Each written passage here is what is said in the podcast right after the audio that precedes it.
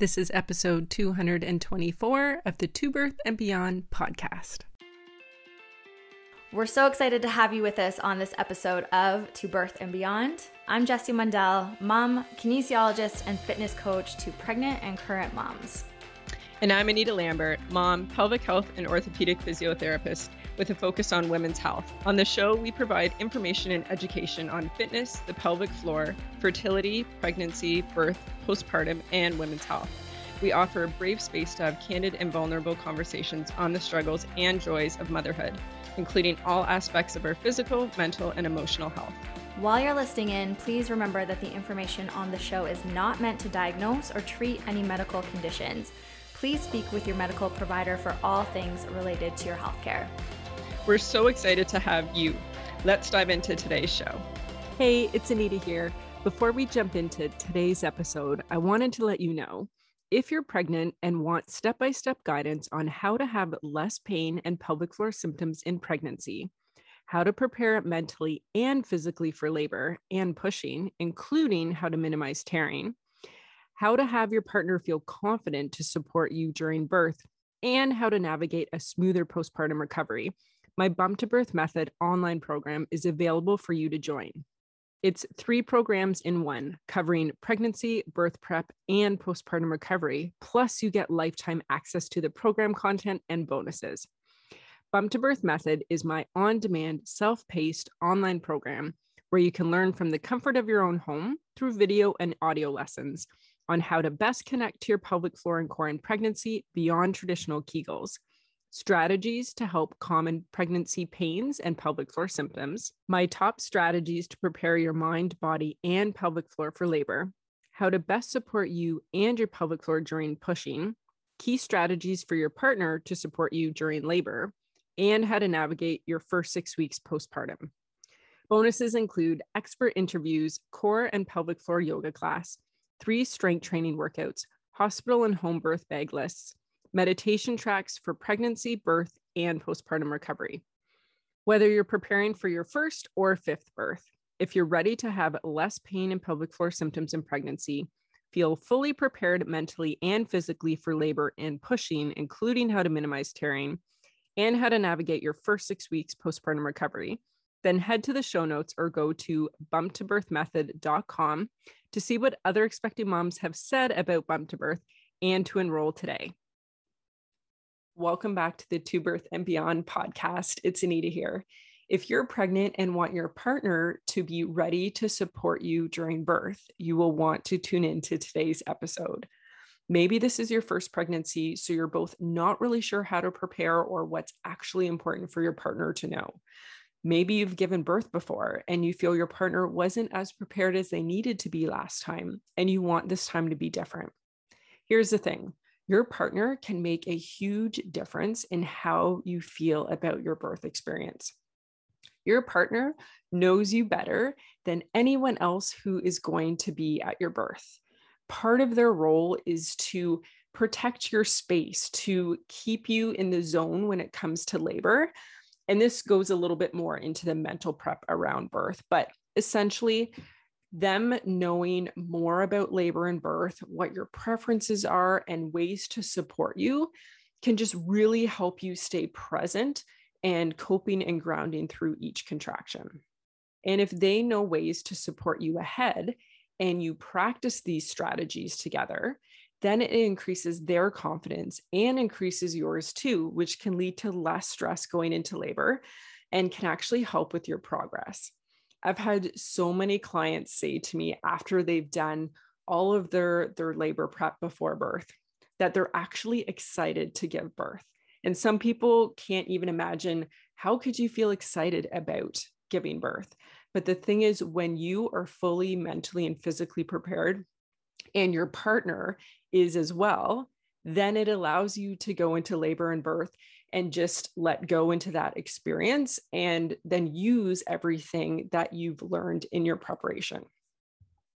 So, I'm going to share some of the things your partner needs to know well before birth. I go through this in depth in my popular partner labor prep workshop, which is in my Bump to Birth Method online program, and also with my one to one prenatal physio clients and their partners. So first, it is important for your partner to understand, you know, labor and birth in general, the stages of labor, about pushing, those are all really important. But also how they can support you during all those different stages.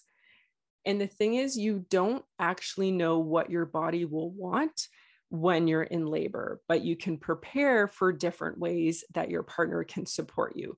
So, for example, some people really like hands on support during labor.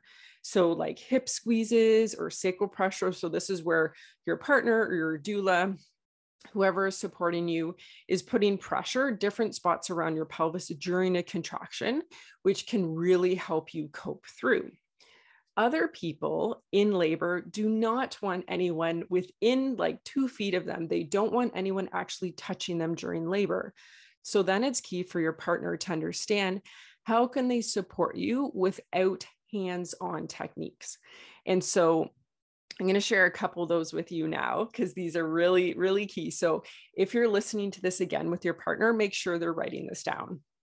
So, one is to make sure you drink throughout labor. Dehydration can contribute to labor stalling or slowing down. So, you know, figure out what do you enjoy drinking during pregnancy and then preparing to have that ready during labor. And so, one key thing could be having them offer you something to drink every hour. You may end up sipping on it without even having to ask for it. Or if you really don't want to drink anything, you'll just kind of swipe it away. And this is more as you get into active labor when your partner will know you're in active labor when you're more focused on like during the actual contraction. And that's when you may not be as vocal in terms of asking questions or being involved with conversations at that point in labor. So, having them offer you something, even when you don't ask, is really helpful to keep you hydrated. Another thing is going pee. So, they should remind you every one to two hours to go pee. And if you have an epidural, you'll have a catheter in. So, this will not be something um, that they'll need to do. But without an epidural, going, sitting on the toilet, you may not have the urge that you actually need to pee, but you'll be surprised when you sit on the toilet. Often you will end up peeing. And that can be helpful because as you're staying hydrated, we also want to make sure we want to make sure the bladder is emptying so that the bladder isn't taking up space um, that it doesn't need to. And then the third thing that they can do to support you without necessarily um, being hands on is reminding you to change positions. So, again, every half an hour to 60 minutes, it can be helpful to move to change positions. And the thing is, when it comes to labor, we can get pretty stubborn. I've given birth twice. You can get stubborn in labor in terms of we often find a position we prefer. There's like nothing that's going to make you want to move. You just kind of get focused and you're like, I am going to stay here literally forever. This is the position. However, changing positions is helpful because we want to give space and use gravity and just move in different ways to give more space for baby to rotate and move through the birth canal, through your pelvis. So, changing positions is one of those ways we can do that. Now, if you're in labor, and this is why it's great for partners to know this, because if they're watching, you know, they're supporting you, watching you going through labor, and you find a position you really like, if you don't want to change position, a sneaky way to get you to move is to have you go pee. Because essentially, wherever you are, whatever position you're in, walking to the bathroom, sitting on the toilet, walking back, and then potentially going back into the exact same position, technically, that's a position change. So, just for partners to keep that in mind, that if you, the one giving birth, doesn't want to change positions, reminding you to go pee and that you could go back to the same position usually works pretty well other things they really need to know ahead and understand is induction. What is it? Different types of inductions. Being induced, what could that mean for your labor in terms of movement and different scenarios that can come into play when an induction is in the picture. Other things are labor positions and knowing for both medicated and unmedicated. So, how I talk about uh, in bump to birth and with my physio clients is, you know, getting an idea initially what are your preferences? Some people feel really strongly they want an unmedicated birth, or some are like, sign me up for the epidural as soon as possible. And others are just not really sure. They're like, I will decide um, in labor.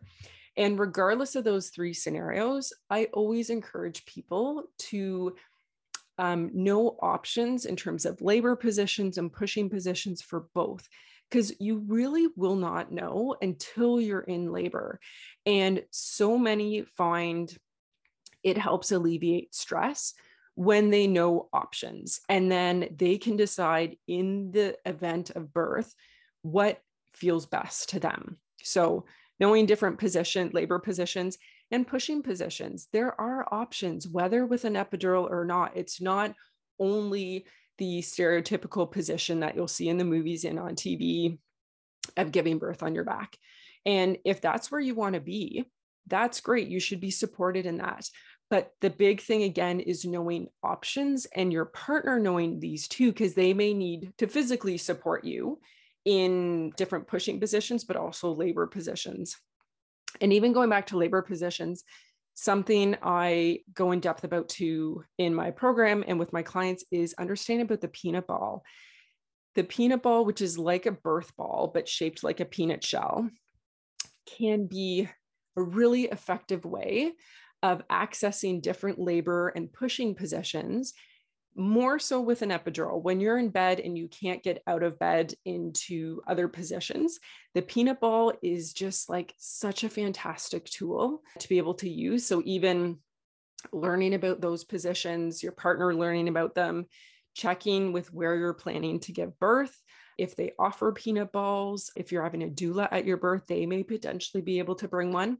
So, again, it's all about understanding options and your partner knowing them as well.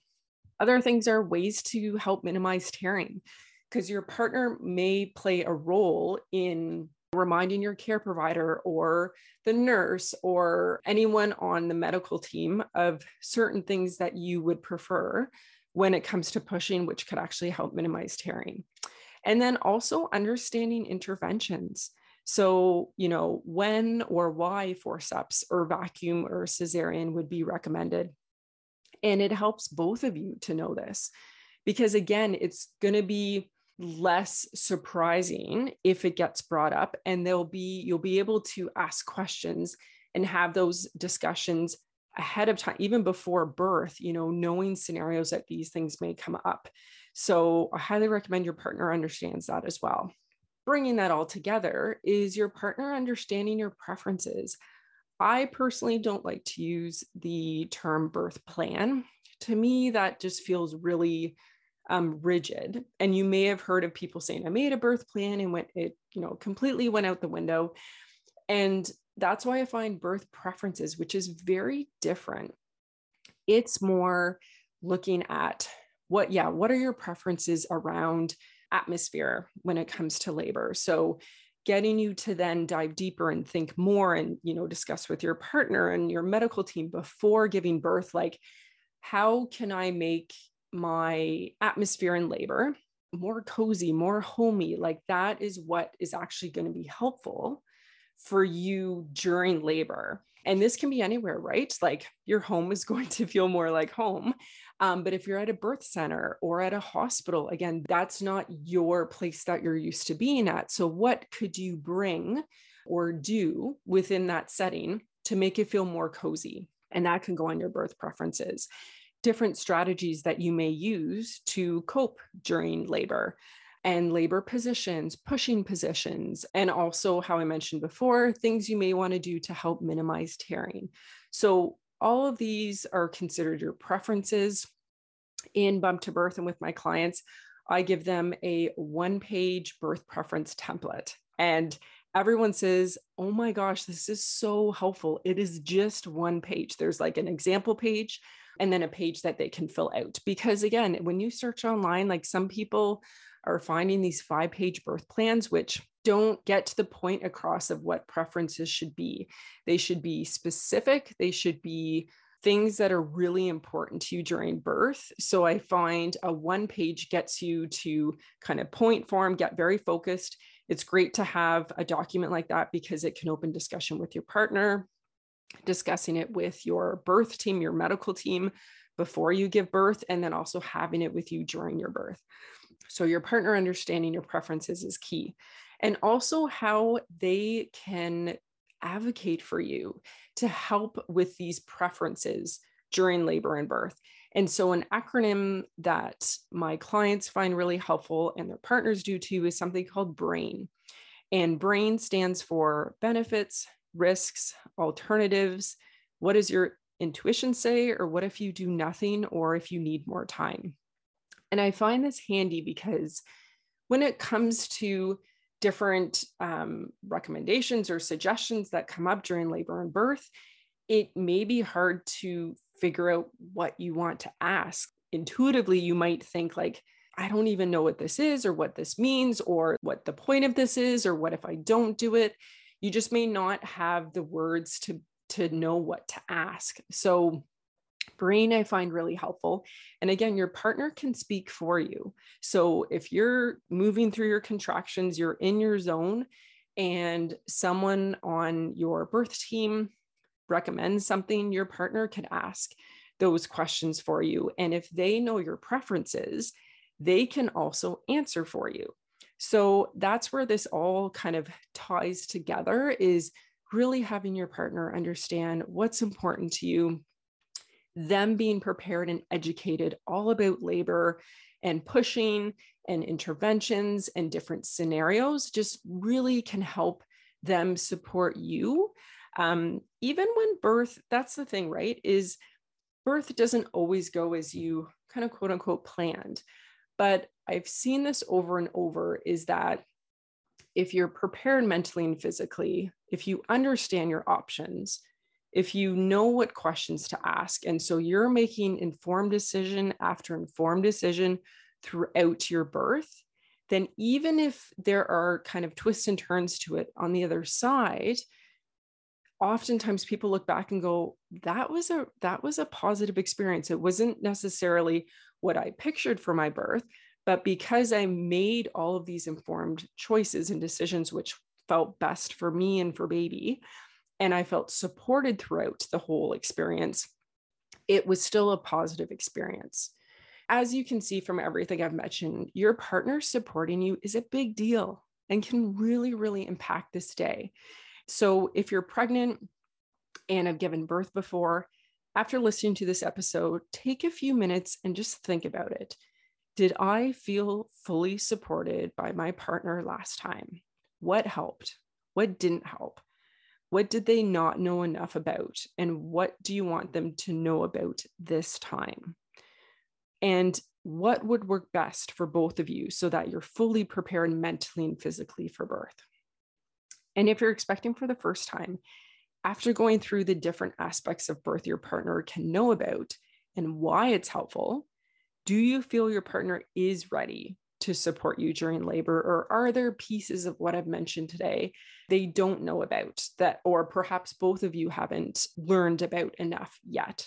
So just take that time today after listening to this episode, because if you're pregnant, you still have time, right? You still have time to learn about this before birth.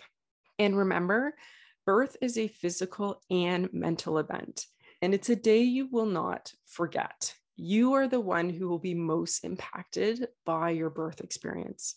So, both of you being as prepared as you can, which includes knowing options and how to navigate if your birth experience takes a turn, this will help you have a more positive birth experience. We hope you enjoyed listening to this episode of the To Birth and Beyond podcast. You can find any links or resources we discussed in the show notes at tobirthandbeyond.com. And if you enjoyed today's show, we would love for you to leave us a review on iTunes and subscribe to the To